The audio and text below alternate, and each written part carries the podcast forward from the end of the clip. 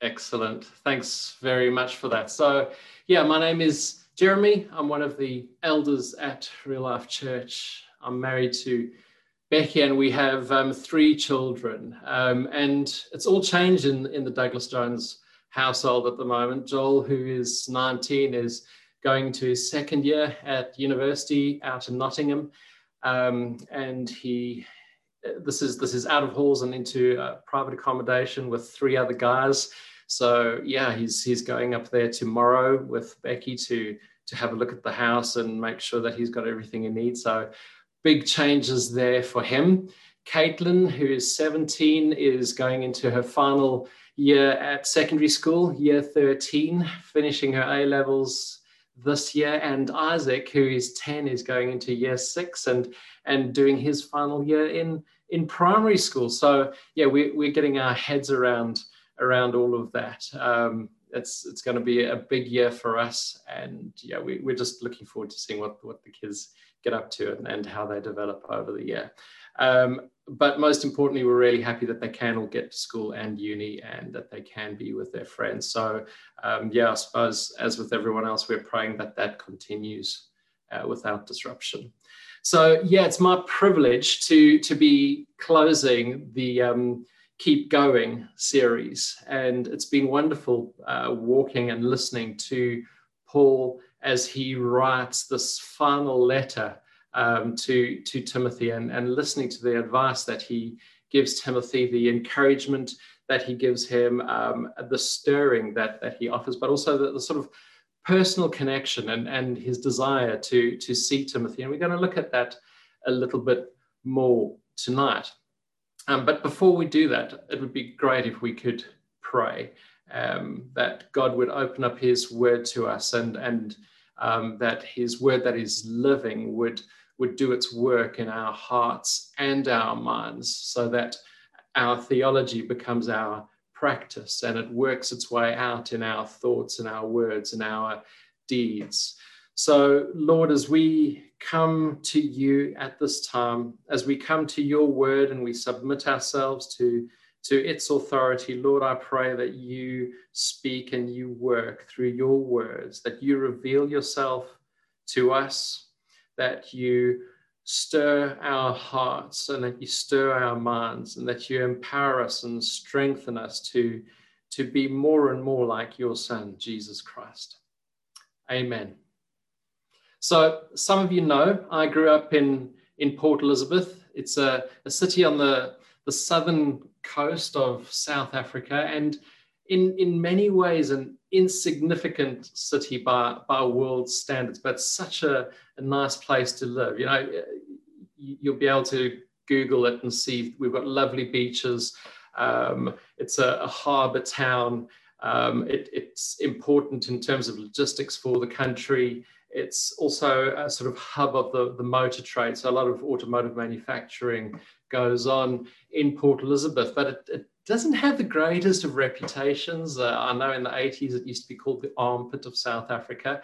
But um, apart from that, uh, you know, being a kid growing up in Port Elizabeth, it was just such a, a lovely place to to grow up, to to make friends, and to just have a little bit of fun. But um, one of the things that is really interesting about Port Elizabeth is that it, it has it has a lot of large, charismatic, lively churches, and and those churches are very well connected to influential global ministries. And because of that, I had the privilege of, of becoming a, a Christian in one of those churches. And in the formative years of, of my faith, um, I had the opportunity to meet some some powerful men and, and women of faith. I, I, remember meeting Dave Cape.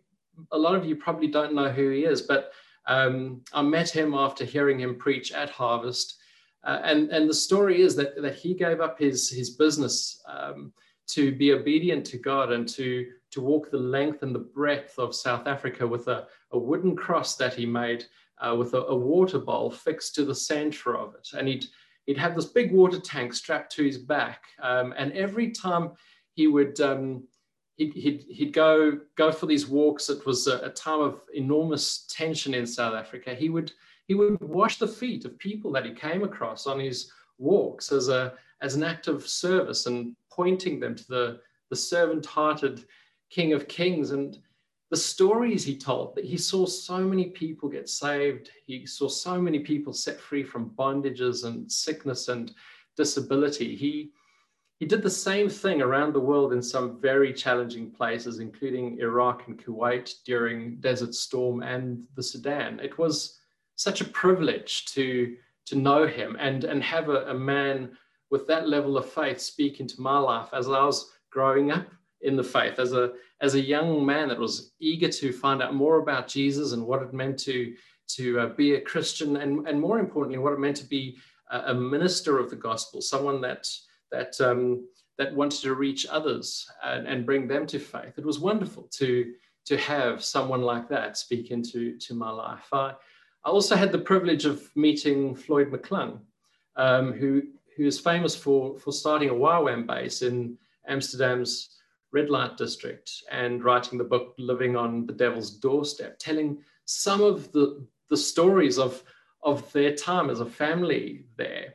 Um, remarkable stories and, and such an influential man in, in not just YWAM, but, but in the body of Christ. And in a real sense, my, my faith was informed and shaped by their experience by their study, by their examples of answered prayer and their encounters with Jesus. It was their anecdotes of what the voice of God sounded like and how to be obedient and what to put aside as a as a, a unnecessary distraction that um, that spoke into my life. I, I didn't realize at the time how privileged I was to have these men and others in my life. So many Christians around the world have no one.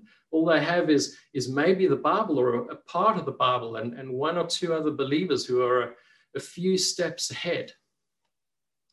And when I moved to the, the UK, I also realized that my experience in Port Elizabeth would not continue for the rest of, of my life. Um, I would need to learn to walk on my own with what I, I learned from these guys. And and I guess there's there's something about that that I want to pick up on in in Timothy. So we're going to be in in chapter four of 2 Timothy this evening. So if you want to grab your Bibles uh, on your phones or, or, your real paper ones with with leather binding and all of that sort of stuff, open those up to 2 Timothy and and find chapter four. We're going to start reading from from verse nine in a little bit, but um, I just wanted to quickly recap where we have been and the letter that we're in. So, Timothy is a letter from Paul written to Timothy. That's the title of the letter. And Timothy is, is based in Ephesus. It's a, a church that was established on Paul's missionary journeys, and Timothy um, has been placed there as, as the leader of that church. The letter itself is a, a part of a, a, group of three letters that Paul wrote called the, the pastoral epistles or, or letters. And um, those are 1 and 2 Timothy and then Titus. And they found together as a bundle in our New Testament. They called the pastoral epistles because they are personal letters to individuals rather than to churches, which is more like what Paul did. So, uh, for example, Ephesians or Philippians are letters written by Paul to those churches. And 2 Timothy is, is a super short letter. It's made up of, of four chapters. It can be read completely in about 20 minutes. So, yeah, if you are out of practice reading your Bible, 2 Timothy is a, a pretty good place to start. Um, it's got personal direction. Um, it, it, the, the direction comes from, from uh, the, the, the, person that, that wrote the majority of the New Testament and the insights at very close to the end of his life are very helpful to us all. Plus, it's 20 minutes from beginning to end. So, not a bad place to start.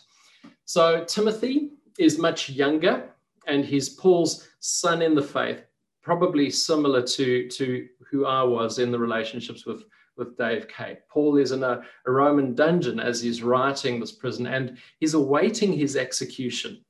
So he knows that he's going to die as he's writing this letter. Uh, Paul is alone we'll see a little later, he says it again in, in the, the extract that we're going to look at. But he's alone. He's been abandoned by his friends due to fear of persecution. So they've scattered as Paul um, stood at his defense.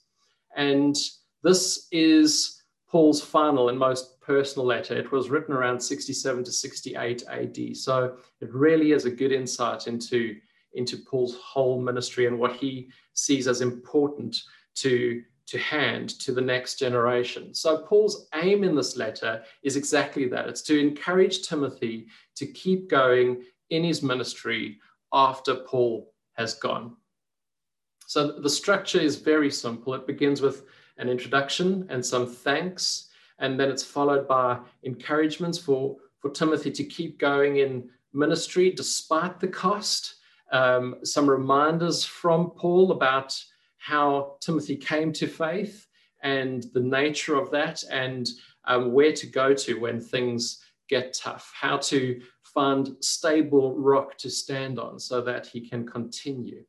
And then Paul advocates the need to know the gospel thoroughly, not just as an academic exercise, but, but for Timothy's purposes to deal with those who are teaching lies. There was deception being taught in the church people were, were preaching something other than the gospel, and it wasn't an all a blatant lie. It was it was a twisting of the truth. So Paul advocates that you know the gospel thoroughly, you know exactly how it works, and you understand it fully, so that you're able to deal with those who are teaching lies in the church. And then lastly, and this is where we're going to sit tonight, is is there are some some personal requests from, from Paul to Timothy. So the letter contains exhortations to keep going in boldness, endurance, faithfulness, to keep going in following scripture, and the, the need to pass that knowledge on to others. This whole idea of, of um, Paul passing this information on to Timothy, but that doesn't end there. Timothy, you need to continue with succession. You need to pass that on to others. And that's why we've used this lovely baton image of a, a, relay race because in a sense this letter is a baton that's being passed from the apostle paul knowing his life is about to end to timothy that he may carry on the race after paul is gone he's run his race faithfully he's passing it on to timothy what he has learned so that timothy may run well also and when we read it, we need to read it like that. This is a baton being passed to us so that we may run well also. It's not just a lovely thing to do in the morning as part of a devotional because we're very good Christians. It's a baton that's given to us so that we can run the race well. Today, we end the series and we look at the final few words of Paul to, to Timothy.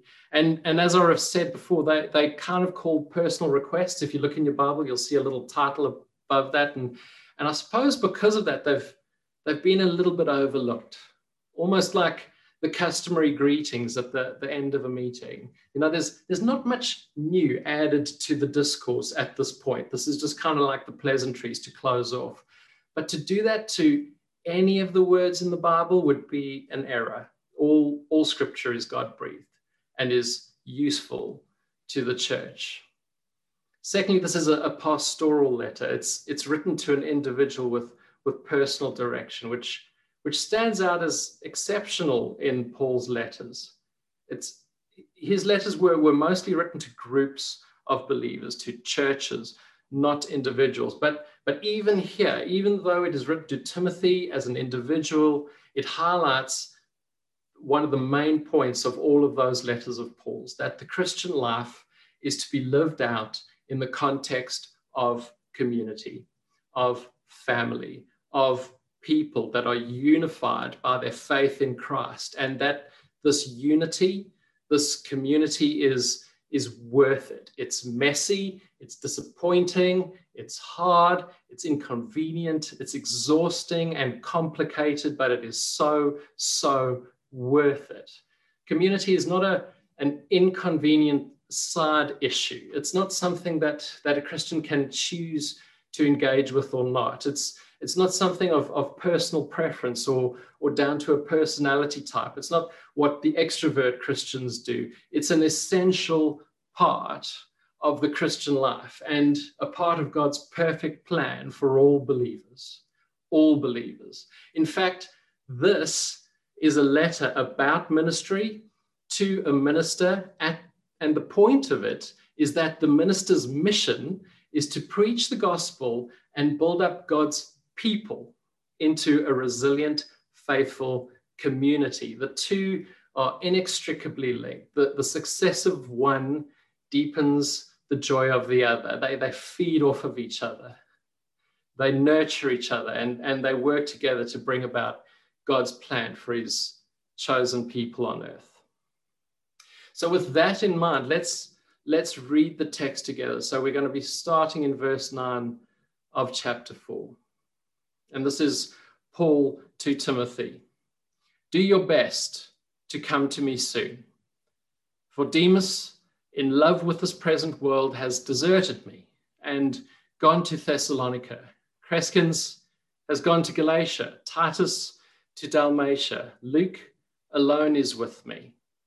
Get Mark and bring him with you, for he is very useful to me for ministry. Tychicus I've sent to Ephesus. When you come, bring the cloak I left with Carpus at Troas, also the books, and above all, the parchments. Alexander the coppersmith did me great harm. The Lord will repay him according to his deeds. Beware of him yourself, for he strongly opposed our message. At my first offense, no one came to stand by me, but all deserted me. May it not be charged against them. But the Lord stood by me and strengthened me, so that through me the message might be fully proclaimed and all the Gentiles might hear it. So I was rescued from the lion's mouth. The Lord will rescue me from every evil deed and bring me safely into his heavenly kingdom. To him be the glory forever and ever. Amen. Greet Prisca and Aquila and the household of Onesiphorus. Erastus remained at Corinth, and I left Trophimus, who was ill at Miletus. Do your best to come before winter. Eubulus sends greetings to you as do Pudens and Linus and Claudia and all the brothers. The Lord be with your spirit. Grace be with you. Now, as we, we read that, I know it's a, little bit choppy and it kind of uh, it, it skips around a bit, but the main point there, the main thing that Paul is doing is he's encouraging Timothy to persevere in his calling, and he's using his own situation as an example of how to do that. He's not just feeling sorry for himself, he's using his situation as an example to help Timothy persevere. And and and you know th- this is aimed at Timothy, so primarily aimed at those who are actively in the ministry, those that are preaching God's word, those that are looking after God's people and reaching out to those that do not yet believe. However, the application of this point that Paul is making is relevant for all of us. Why? Because the truth is, we should all be actively doing this. We should all be preaching the word of God to our, ourselves and to those around us. We should all be um, looking after his people and we should all be reaching out to those that, that do not believe. So, so the points apply to us and the challenges um, are the same for all of us and I, I, don't know about you, but when I read this, the, that, they're some of the saddest words written in the Bible. But at the same time, the, the most glorious. Paul, Paul describes how he was, he, was, he was deserted at his hour of, of greatest need. And as he is encouraging Timothy to persevere, he's, he's, also, he's also reaching out to Timothy. He's, and he's saying to him, Come and support me at this time. I need your support. Come to me. But even though he's been deserted, what we, we read in Paul's words is not a man defeated, not a man feeling sorry for himself, but a man who finds the strength required to persevere in his relationship with Christ, in his confidence in Christ, in his trust and his faith that Christ will complete what he started in him. He has absolutely no doubt, and I'm just going to read those words again. He has absolutely no doubt that even though everyone deserted him, he says, But the Lord stood by me and strengthened me so that through me the message might be fully proclaimed, not just partially, but fully proclaimed, and that all the Gentiles might hear it. So I was rescued from the lion's mouth. The Lord will rescue me from every evil deed and bring me safely into his heavenly kingdom. To him be the glory forever and ever. Amen. He's been let down by his friends, but he knows the one friend who is faithful to the end and will get the job done. And he puts his faith and his strength, his trust in him. And that's where he, he gets his strength. And that's his lesson to, to Timothy. That's where you get your strength, Timothy. But let's not beat around the bush. There's going to be some serious, serious challenges along the way. You probably know this already, but it's going to get worse. And that's the warning for us as well. So, under the banner of that big point, under that, that important point, there's a cluster of other points which build a picture of a godly response to the opposition and disappointment that Paul has experienced, that Timothy can learn from, and that we can all reflect on as we continue our journey as a local church, an imperfect family led by a perfect father.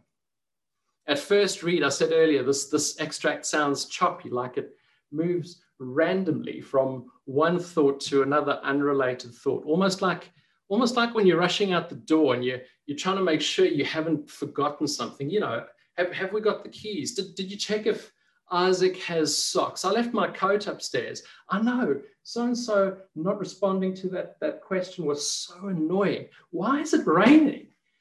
it's it's a, a little bit like that. And in a sense, it is a, a list of personal requests at the end of the letter. But there is so much beautiful insight into Paul's heart here and his relationship with people in there.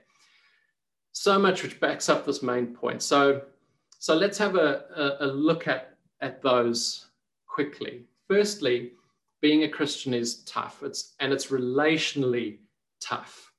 There are a number of characters named in this extract by Paul, which probably cover at least at least some people. You know yourselves. Please don't put their names in the chat as we go through this list, but there'll be some people that'll come to mind. And, and some of you may identify yourselves as one or two of these people as well. So let's not always be pointing fingers, but we'll all be able to identify these people and the challenges that they bring to, to us. So first of all, Demas. I mean, this this is that that person. You know, you thought they were on a, a mission, but they just they just faded away. They disappeared. As soon as things got tough, they were suddenly drawn away by something else that was far more important than than what you were about. Now, Paul says that Demas um, left because he was more in love with the world. We don't know what that means. We don't know what Paul was referring to. Was it a, woman? Was it money? Was it comfort? Was it reputation? Did he get a, a, a, a job offer no one could refuse? But the point is that Demas, the, the Demas represents a person that um, that who, who didn't have quite the strength of conviction that you thought they had when they started the journey with you, and they let you down when you needed them the most. More importantly, they let God down because they clearly clearly he was not as much of a priority as as they made out. So yeah maybe maybe we know a demas. Maybe sometimes we feel like demas. Or maybe maybe you know someone like mark. I mean the, the assumption here is that this mark is is john mark who we hear about in acts who accompanied paul on mission trips. Um, but they had a, a massive falling out parted company and you, you don't hear about uh, reconciliation in, in Acts, but but the assumption is that restitution must have been made at some point because because the truth is Mark was so good You know, he was good at what he did and he didn't fall away. But the truth is, it doesn't matter how good some people are, they just rub you up the wrong way. You wish you could, but you just you just can't work with them. You find it hard. They're faithful to Jesus, but you can't work together. We, we're going to have people like that in our lives. Or maybe, maybe Luke. This is a, a weird one because Luke's that guy that's always around. He's, he wrote the Gospel of Luke. He wrote Acts. He was hanging out with Paul a lot. He was documenting um, what he was doing this is that someone that you'd expect to be there in the tough times. And we don't know what happened here, but, but inexplicably, Luke is absent when Paul needed him most. He said, Paul says that, that all deserted him. However, Luke is back in the picture and uh, is with Paul at the moment. So, so maybe we have a Luke, someone that's, that's amazing um, and we love, but for, we, we just can't figure out how come they weren't there for us when we needed them the most? What about Crescens or Titus or, or Tychicus, people you love, but whose calling has taken them to other places? That you've invested in them, you've put your heart in them. There's a piece of you inside of them, and they've left and, and gone somewhere else. And they're doing good things, um, and they, they, they're going great guns with God. But your heart's gone with them, a piece of you has gone with them. And, and when you see uh, pictures on Facebook or comments on Facebook, there's this sort of like tinge of bittersweetness where you're happy for them, but you, are sad at the same time. So maybe you have some Crescens and Tituses and Tychicuses in your life, or, or Carpus, those who you meet on the way. You, you, you're kind of traveling on your Christian journey. Maybe you've been to a, a different country or a different town, and you meet someone along the way who, who holds a piece of you, who takes a piece of your heart because you've invested in them. They had a need. And, and in Carpus's case, it sounds like maybe he was cold and, and um, Paul gave him a coat. And now Paul's in need. Winter's coming and he needs his coat. So he asks Timothy to pop by Carpus's house and pick up that coat that he borrowed him all of those time, all, all those years ago. Um, you'll remember those people when times are tough. Perhaps you've got an Alexander in your life. I, there's, there's no getting about it here. Is, these are those that are actively opposed because of your faith. They're actively opposed against you. They're going out of their way to, to make life difficult for you. Um, what about Trophimus? Someone who you lost to illness or, or circumstance. Trophimus, Paul had to send away because he was ill. Um, we don't know what that illness was, but but we maybe, maybe we've we've started with people, we've gone to a certain level, and we've realized that we we have to let them go, or or they've passed away. Circumstances have have moved them away from us. Or, or then we have Eubulus and all the others in Rome, those that are, are now with you, but they've joined you further on in your journey, and you don't necessarily have the history with them.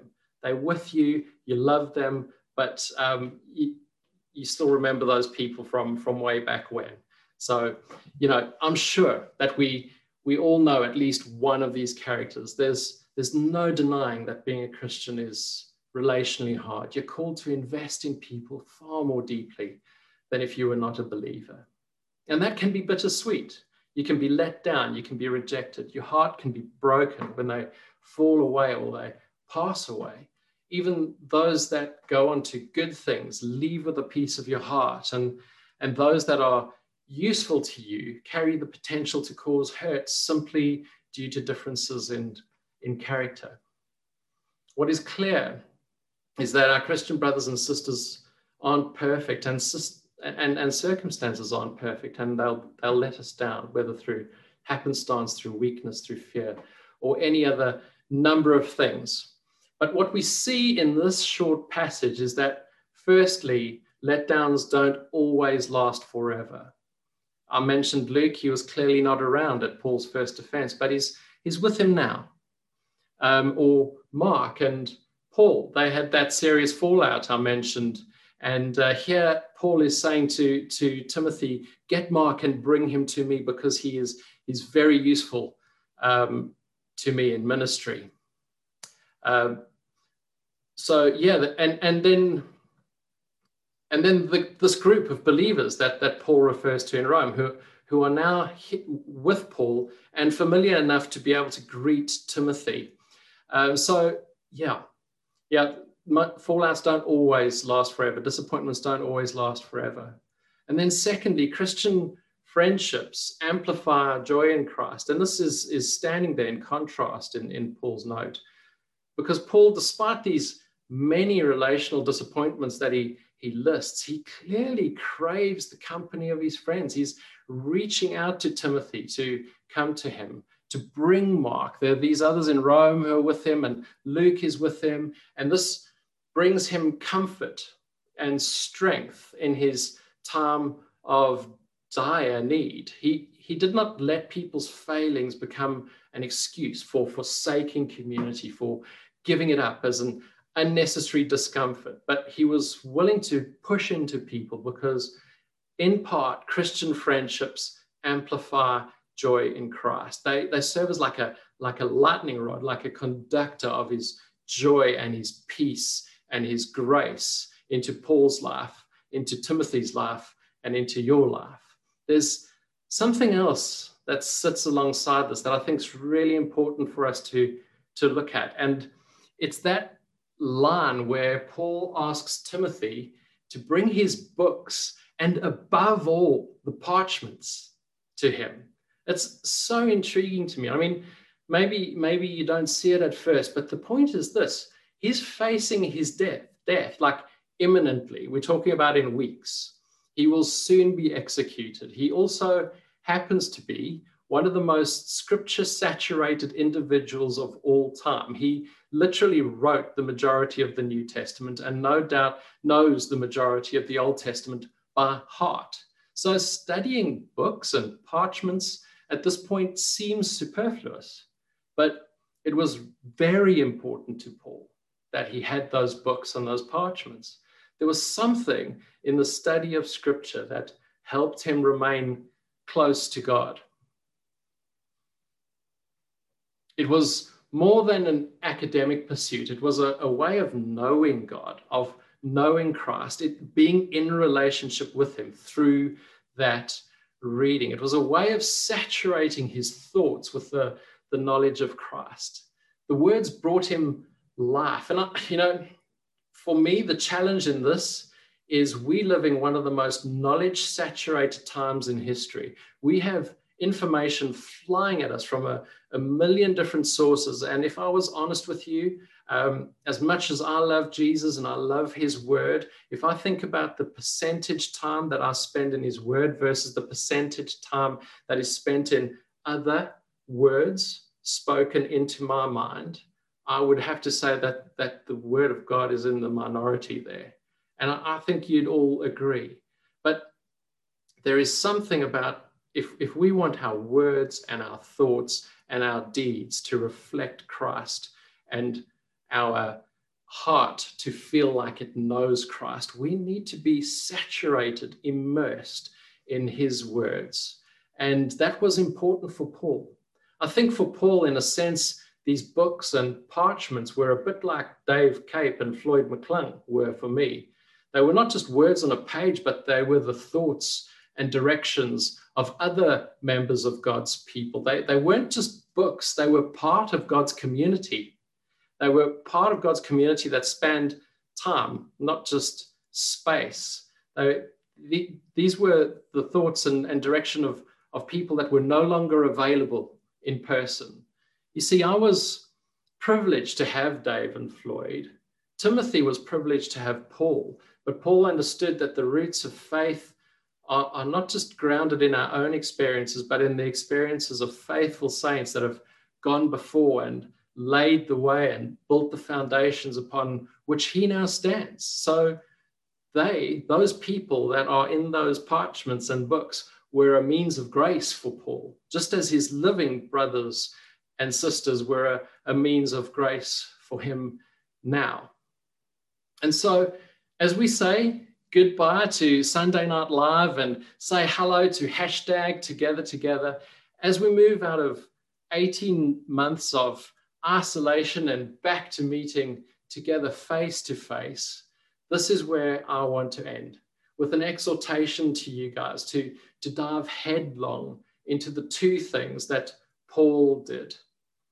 Number one, a love of God's word and the study of it as a, as a way of knowing Jesus, not just an academic pursuit, not just something that you do because it's good discipline, but as a way of knowing Jesus and being able to say with conviction, not just not just a pat answer, but with conviction that you know him and that you trust him to see you through the most challenging of circumstances. And, and a love of books about God's word as a way of being grounded to the community of God that came before us and a way of learning from their walk and experience with God, getting to, to know them as people through their words and getting to know God through their example and experiences. We don't all get to walk with great men and women of God, but we've got their record in books, and it's a wonderful resource to us. And then, secondly, to throw yourself into God's community, regardless of how messy and painful it may seem. This community has always been a part of God's plan. It is to them that his promises have been given, not to you. Let me make that clear. His promises have been given to his people, not to individuals, his collective people. And they too will lift you up and direct your steps and embolden your spirit as you you live out your Christian life. So grab hold of these two things as we as we move into being together together again and say with Paul as he did in the midst of his most trying time that the Lord stood by me and strengthened me so that through me the message might be fully proclaimed and all might hear it. So I was rescued from the lion's mouth. The Lord will rescue me from every evil deed and bring me safely into his king, heavenly kingdom. To him be the glory forever and ever. Amen. So Lord, I just want to thank you as we as we close off Sunday Night Live and as we close off this series, Lord, that that we can look to you as the one who, who is trustworthy, who is faithful, who will never let us down. And Lord, as part of that, we know that your, your perfect plan was always to, to, to draw a people to yourself, to have a people on, on this earth. And, and Lord, we're so thankful that we are able to be those people. And Lord, as we look forward to next Sunday, we know that we're a local church. We're not the whole church, but that local church coming back together, together, and being in the same room and breathing that air and hearing songs sung about you and listening to your word and praying earnestly together, Lord, is a symbol of our unity. And we look so much forward to that, Jesus. We look so much forward to that. And and look forward even more to the day when we can do it as one people in one in one um, throne room, singing face to face to the King of Kings. Thank you, Lord. In Jesus' name, amen.